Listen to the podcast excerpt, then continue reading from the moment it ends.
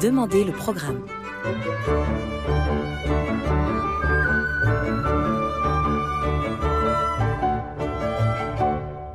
Camille Dorec.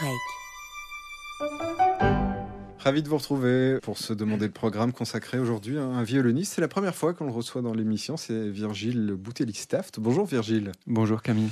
Pour ce disque euh, Incantation, que je viens de recevoir en vinyle et je suis très ému. C'est euh, pas du tout votre premier disque, mais vous l'enregistrez avec le Royal Philharmonic Orchestra. On va en écouter des extraits pendant toute l'émission, en commençant par cette pièce étrange euh, qui est une chaconne en sol mineur de Tommaso Antonio Vitali.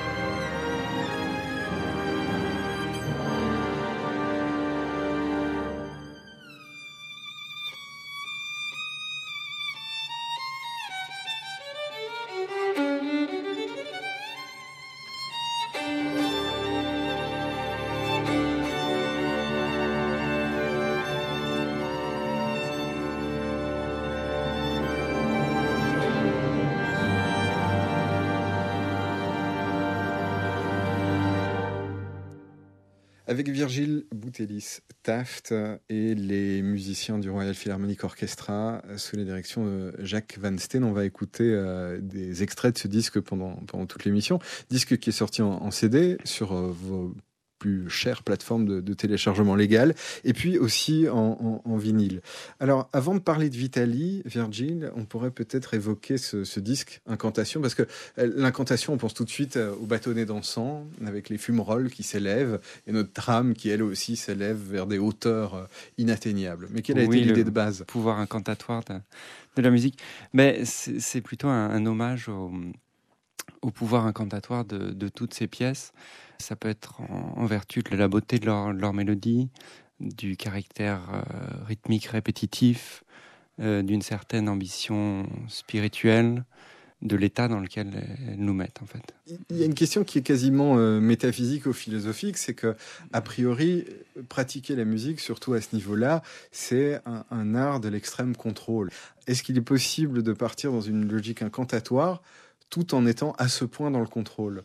Mais je pense que justement, on passe des années à maîtriser un instrument pour après avoir une sorte, une sorte de lâcher prise et de pouvoir se laisser aller, de pouvoir devenir musique, ne plus jouer de la musique. Mais euh, mon arrière-grand-père qui était violoniste disait quand je quand je joue de la musique, je deviens musique et c'est ce qui me, prive de mots pour en parler. Mhm. Et c'est oui, c'est un petit peu, c'est un petit peu ça. C'est aussi la phrase d'Horowitz qui disait il faut euh, arriver à maîtriser tellement la technique qu'on n'y pense plus et qu'on pense plus qu'à la musique. Et en même temps, même si on adhère euh, pleinement à, cet axiome-là, comment y parvenir? C'est assez atypique, mais moi quand je quand j'ai enseigné, euh, en ce moment j'ai pas beaucoup le temps d'enseigner, mais euh, quand j'étudiais, quand, j'étais à l'université, je, je donnais toujours euh, ce conseil de travailler au moins 10-20 minutes par jour, c'est-à-dire une partie du temps en faisant autre chose, en pensant à autre chose, pour avoir ce, pilote automatique. Il faut jamais jouer en pilote automatique, mais il faut avoir la possibilité de s'évader et donc euh, d'en oublier ses mains. Et je pense que c'est très important de plus du tout penser à ses mains, penser que le violon, vienne le violon ou le piano devienne un prolongement. Même si on dit souvent ça, c'est assez bateau, mais c'est vrai qu'on oublie complètement l'instrument euh, pour pouvoir s'exprimer. C'est indispensable. C'est pour ça d'ailleurs que, à moins que ce soit des pièces de musique de chambre qu'on peut aborder beaucoup plus euh, aisément et en groupe, euh, des pièces qui sont d'une difficulté transcendantale, au début, on prend quelques jours, voire quelques semaines pour apprendre techniquement avant de pouvoir vraiment s'abandonner à, les interpréter. Mais ça veut dire que selon cette recette, on mm. peut en arriver à euh, jouer la chaconne de Bach sans s'en rendre compte et en étant en train de faire sa liste de courses ou carrément en dormant, euh, euh, comment on dit, somnambulisme, à jouer. Je pense pas que ça, ça marche. on peut s'entraîner, c'est vrai, à se réveiller. À, on dit les horaires où, où, on est le moins, moins actif, je sais plus, entre 2h et 5h du matin. Ah oui adolescent, je m'entraînais à me réveiller à cette heure et, et, à jouer mes programmes deux, trois jours avant les concerts pour voir dans quel état, je, dans un état qui était euh, proche de l'Ohio, je pouvais les, les, jouer. Mais euh, il faut faire attention parce que moi je me souviens d'une interview de, Danil Trifonov qui disait bon il a eu euh, plusieurs moments d'extrême fatigue et, aux portes du burn-out il disait le, moment où j'ai commencé à m'inquiéter c'est que ma petite amie était réveillée et voyait mes doigts bouger et s'entraîner pendant que je dormais. Alors on m'a jamais reproché ça mais je peux imaginer que ça peut arriver. On va écouter un autre extrait de ce disque, euh, Virgile Boutilly Staft, disque qui, je le rappelle, sort chez Aparté.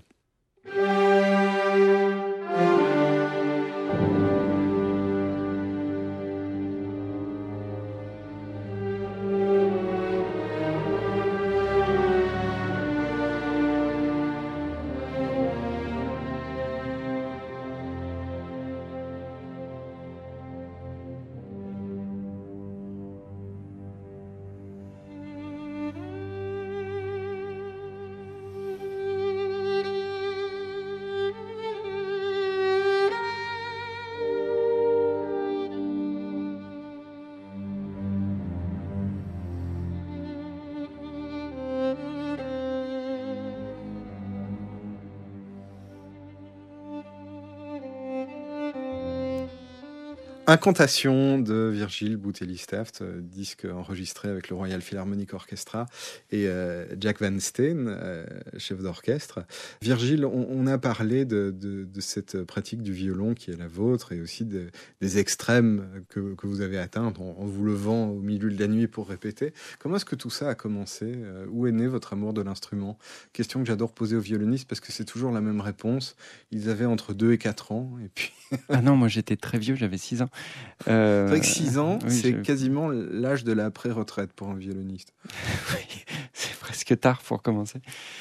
En fait, j'ai cinq frères, euh, tous plus âgés. Je suis le puiné d'une fratrie. Ils faisaient tous de la musique. Et un jour, je, jouais avec eux. Euh, je jouais pas de la musique, je jouais vraiment une partie de cache-cache. Et je me suis caché sous un lit. Et en fait, je me suis caché à côté d'un étui. Et une fois que la partie était finie, je suis allé voir ce qu'il y avait dans cet étui. Et c'était un violon. Et en premier, ce qui m'a séduit, c'était le, bah, le violon en lui-même, l'aspect. Pour, un, pour un enfant de 6 ans, enfin, c'est fascinant. Enfin, pour moi, c'était vraiment fascinant. J'ai demandé à mes parents d'en jouer. Le violon était pas aussi grand que moi, mais presque. Donc, c'était euh, c'était difficile. Donc, j'ai demandé à mes parents un petit violon. C'était celui de votre arrière-grand-père? Euh, J'ai jamais vraiment su, euh, mais euh, je, je pense pas. Mais j'ai jamais vraiment osé demander à mon père. Mais euh, euh, donc voilà, j'ai demandé un, petit, un petit violon et c'est comme ça que j'ai commencé, euh, j'ai commencé le, violon. Oui, bon, en fait, mon arrière-grand-père était violoniste et mon, mon grand-père était médecin et violoniste, mais l'histoire a fait taire le, le violon familial pendant la Deuxième Guerre mondiale. Alors précisément, euh, Virgile Boutelli-Staff, on, retrouve euh, sur ce disque des tas de musiques extrêmement inspirantes, notamment d'Ernest Bloch euh, avec le, le, Nigun, et, puis il y, a, aussi le Kol Nidrei de Max Bruch. comment vous vivez ces pièces spirituellement? Ben, Disons que certaines pièces, on les joue pour, pour des gens qui sont là, d'autres, on les joue pour des gens qui ne sont plus là je pense toujours à certaines personnes quand je, quand je joue ces, deux pièces, aussi bien le Kol Nidrei que le, le Nigun. Euh, là, c'est une version assez spéciale dans ce disque parce que c'est un arrangement de Paul Bateman, qui est entre autres euh, l'arrangeur attitré du, du, Royal Philharmonic. Et nous avons décidé de garder uniquement ce qui se, ce qui se chante dans les synagogues du Kol Nidrei et retirer toute la partie pièce de genre que Max Bruch avait rajoutée à son Kol Nidrei pour. Euh, pour rendre la pièce attrayante euh, pour les violoncellistes. Il avait peur que les violoncellistes la trouvent euh, trop austère finalement. Et euh, donc c'est une version vraiment traditionnelle. c'est entre la version traditionnelle du Kol Nidrei et la version de, de Bruch. on en parlait l'autre jour dans l'émission avec Misha Maïski, qui non seulement est, est, juif et a connu l'internement dans un camp de travail soviétique, s'en est même évadé et euh, qui a enfin enregistré deux extraits du Quatuor pour la fin des temps de, de, Messiaen. Comment jouer des musiques qui évoquent euh, des thématiques aussi indicibles? Je pense que, en tout cas pour moi, la musique, c'est la seule manière de parler de, l'ineffable. Euh, c'est ma seule manière à, moi. Et on peut exprimer parfois beaucoup plus de choses avec, avec la musique que simplement avec les mots qui seraient pas assez forts parfois pour, euh, pour décrire voilà, certaines, certaines sensations. C'est souvent un hommage, ces pièces. Et, euh, euh, Précisément, ce qui m'a étonné quand j'ai écouté ce disque pour la première fois, parce que je l'avais simplement mis sur mon téléphone avec mon casque, et puis je l'écoutais dans le train, et puis tout d'un coup j'entends la danse macabre. je me suis dit, mais qu'est-ce qu'elle vient faire là, cette danse macabre On était dans euh, l'incantation, et puis elle surgit. Alors, quand on y réfléchit, ça fait totalement sens, mais j'aimerais que vous nous le disiez avec vos mots. Mais c'est un autre type d'incantation, c'est l'incantation euh, diabolique, euh, c'est l'incantation par la répétition, c'est l'incantation macabre, finalement. dans cette pièce, la mort appelle avec ses cette répétition, c'est tous les squelettes à, danser. C'est vraiment incantateur. C'est un autre type d'incantation. J'imagine que ça touche aussi un peu à l'identité du violonneux qui euh, aurait par nature vendu son âme au diable pour parvenir à maîtriser ses instruments. Oui, c'est ça revient toujours. Le, oui, le, diable de, Tartini jusqu'à jusqu'à John Williams avec sa Devil's Dance, qui est une sorte de comment dire de danse macabre sous stéroïdes. Sans, parler de, sans parler de Paganini, évidemment. Enfin, même oui, en passant par Paganini, mais ça, ça a commencé déjà avec Geminiani, Tartini, le, Trait du Diable. C'est vrai que ça a toujours été le. Et d'ailleurs, encore dans le somme avec le, Diable qui vient jouer une pièce de, musique à Tartini. Tartini se réveille, ne se souvient plus de tout, mais s'empresse de, de recopier ses traits du diable et ne se souvient que d'un long trill euh, au milieu de la sonate euh, qui devient le, trait du diable. On Après, écoute, oui, la légende. On écoute cette danse macabre. Donc, pour euh, découvrir le côté diabolique de notre invité.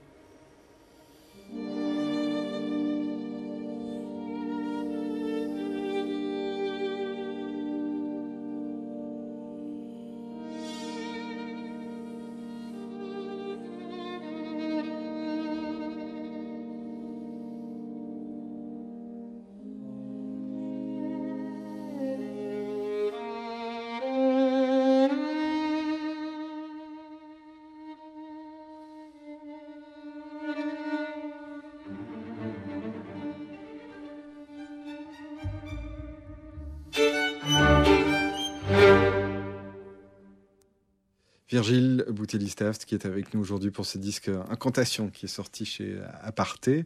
On vient d'entendre la, danse macabre de, Camille Saint-Saëns. Dans une version assez, euh, assez particulière, en fait, c'est une, une, création en quelque sorte, parce que nous avons encore Paul Bateman, arrangeur du, Royal Philharmonic, qui s'est inspiré évidemment des, couleurs de l'original et euh, qui a arrangé à la manière de Saint-Saëns, qui lui-même avait arrangé sa danse macabre pour violon et piano dans une version plus, plus virtuose et tonitruante, plus flexible aussi.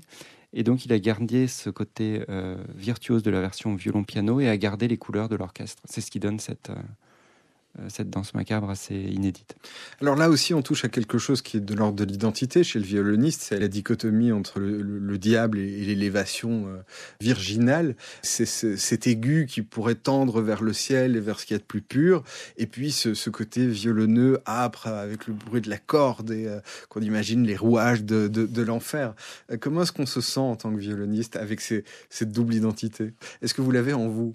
Oui, je pense. Enfin, je cherche jamais à avoir un jeu le plus lisse possible. Bien sûr, on tend vers, la beauté, vers, euh, des mélodies euh, euh, qui, nous transportent, donc qui, tendent à transporter les autres. Mais, mais un jeu âpre, parfois, peut aussi porter beaucoup de certaines émotions qui peuvent être tragiques, qui peuvent être ben, un peu à la manière de le drame dans Prokofiev, Shostakovich, qui parfois dépasse un, un drame qu'on va entendre dans la musique romantique avec des, des harmonies comme ça qui sont dissonantes, âpres. Je pense au concerto pour violon euh, numéro 1 de, de, Prokofiev, par exemple.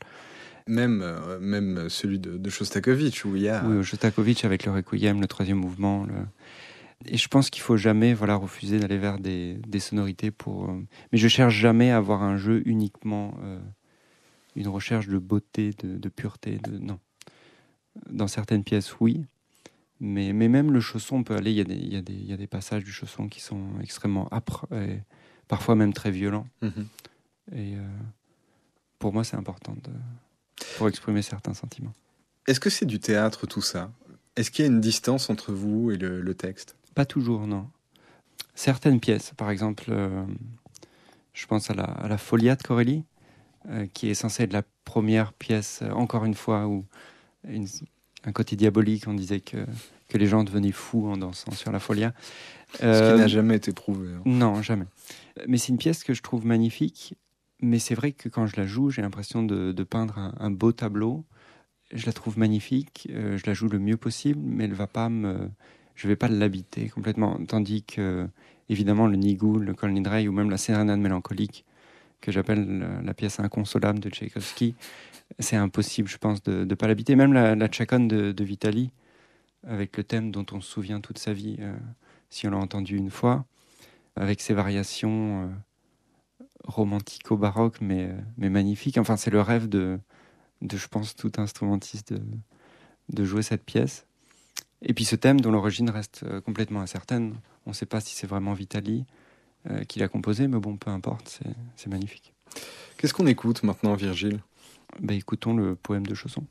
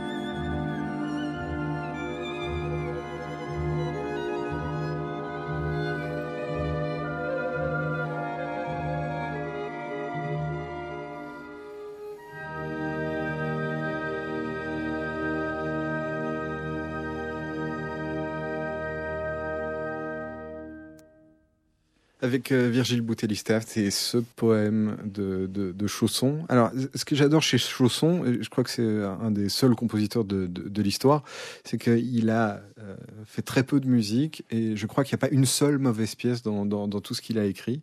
Mais ce poème, évidemment, c'est quelque chose de tout à fait particulier pour un violoniste. C'est une pièce euh, qu'il n'y a pas moyen d'éviter, j'imagine. C'est comme la Tigane de Ravel. Oui, et puis c'est une pièce, pour moi c'est une pièce mythique. Euh, certains attendent euh, un certain âge pour jouer le concerto de Beethoven, le concerto de Brahms. Moi c'était Chausson. Euh, je voulais pas le commencer trop tôt. Ça veut dire 6 ans. non, justement, quand un an après avoir commencé le, le violon, j'ai commencé le piano. et j'ai fait du piano en parallèle du violon jusqu'à l'âge de, de, 18 ans. Et la, la dame qui m'a appris le, le piano s'appelait Fanny Rost. Elle avait 80 ans à l'époque. Et elle était partenaire de musique de chambre de Ginette Neveu. Hmm. Et en fait, donc elle m'a appris le piano. Elle m'a appris aussi la. C'était le début pour moi de la musique de chambre. Et elle m'avait fait écouter ce poème de Chausson par Ginette Neveu. Je devais avoir 8-9 ans. Ça m'avait beaucoup marqué. Et je me suis toujours promis de.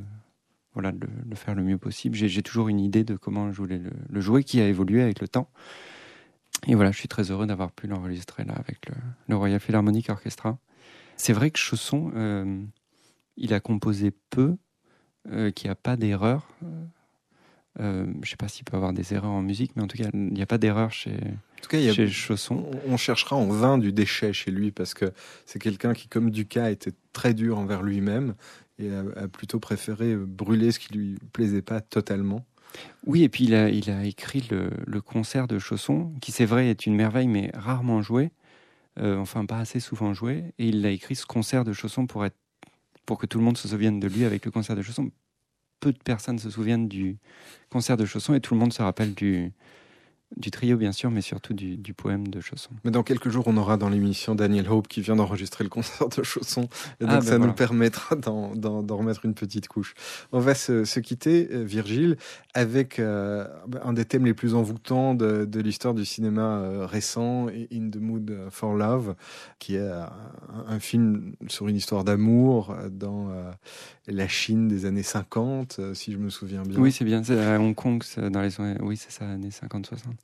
Et cette musique, donc, qui, colle à la mémoire comme du mauvais sucre. Et qui revient peut-être 8-9 fois euh, comme une incantation dans, dans ce film. Euh, J'ai entendu la musique avant de voir le film. En fait, euh, il y a, il y a peut-être 8-9 ans, on m'avait proposé de jouer à Cannes une rétrospective de Wong Kar Wai avec, avec ses mélodies. Ça avait été annulé au dernier moment parce que Wong Kar Wai n'était pas bien et n'était pas venu à Cannes cette année-là. C'est comme ça que je l'avais entendu la première fois. Puis après, je l'ai entendu en fait à la radio en étant un peu insomniaque parfois euh, la nuit. Et c'était vraiment envoûtant. J'ai fini par voir le film. Euh, évidemment, la, mélodie colle parfaitement à l'histoire, au film. Et cette lancinante mélodie qui revient comme ça tout du long, euh, qui jalonne le, film. Et oui, c'est très marquant. Ce film est, très marquant. C'est un, très beau film. Merci Virgile Boutelli-Staff d'avoir été avec nous aujourd'hui. Merci Camille. Je le rappelle, ce disque est apparu chez, chez Aparté. Il s'appelle Incantation. Et puis on le trouve, j'en ai la preuve sous les yeux, en vinyle euh, avec un, un complément euh, qui sont les, les, chants du Sud de, de, de Philippe Hersan. On va écouter immédiatement euh, cette pièce, donc extraite de la bande originale d'In the Mood for Love.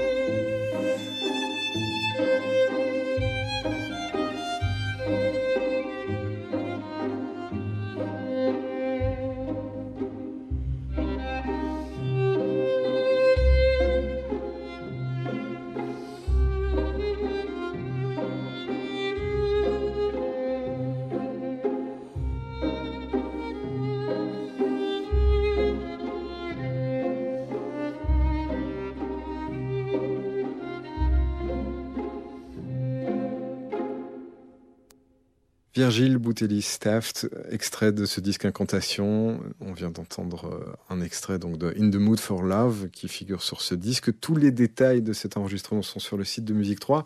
Dans un instant, vous retrouverez Christine Gieslings pour le concert de, de l'après-midi. Je remercie Bénédicte Banet pour sa mise en onde et Céline Decoq pour la préparation de cette émission. À demain.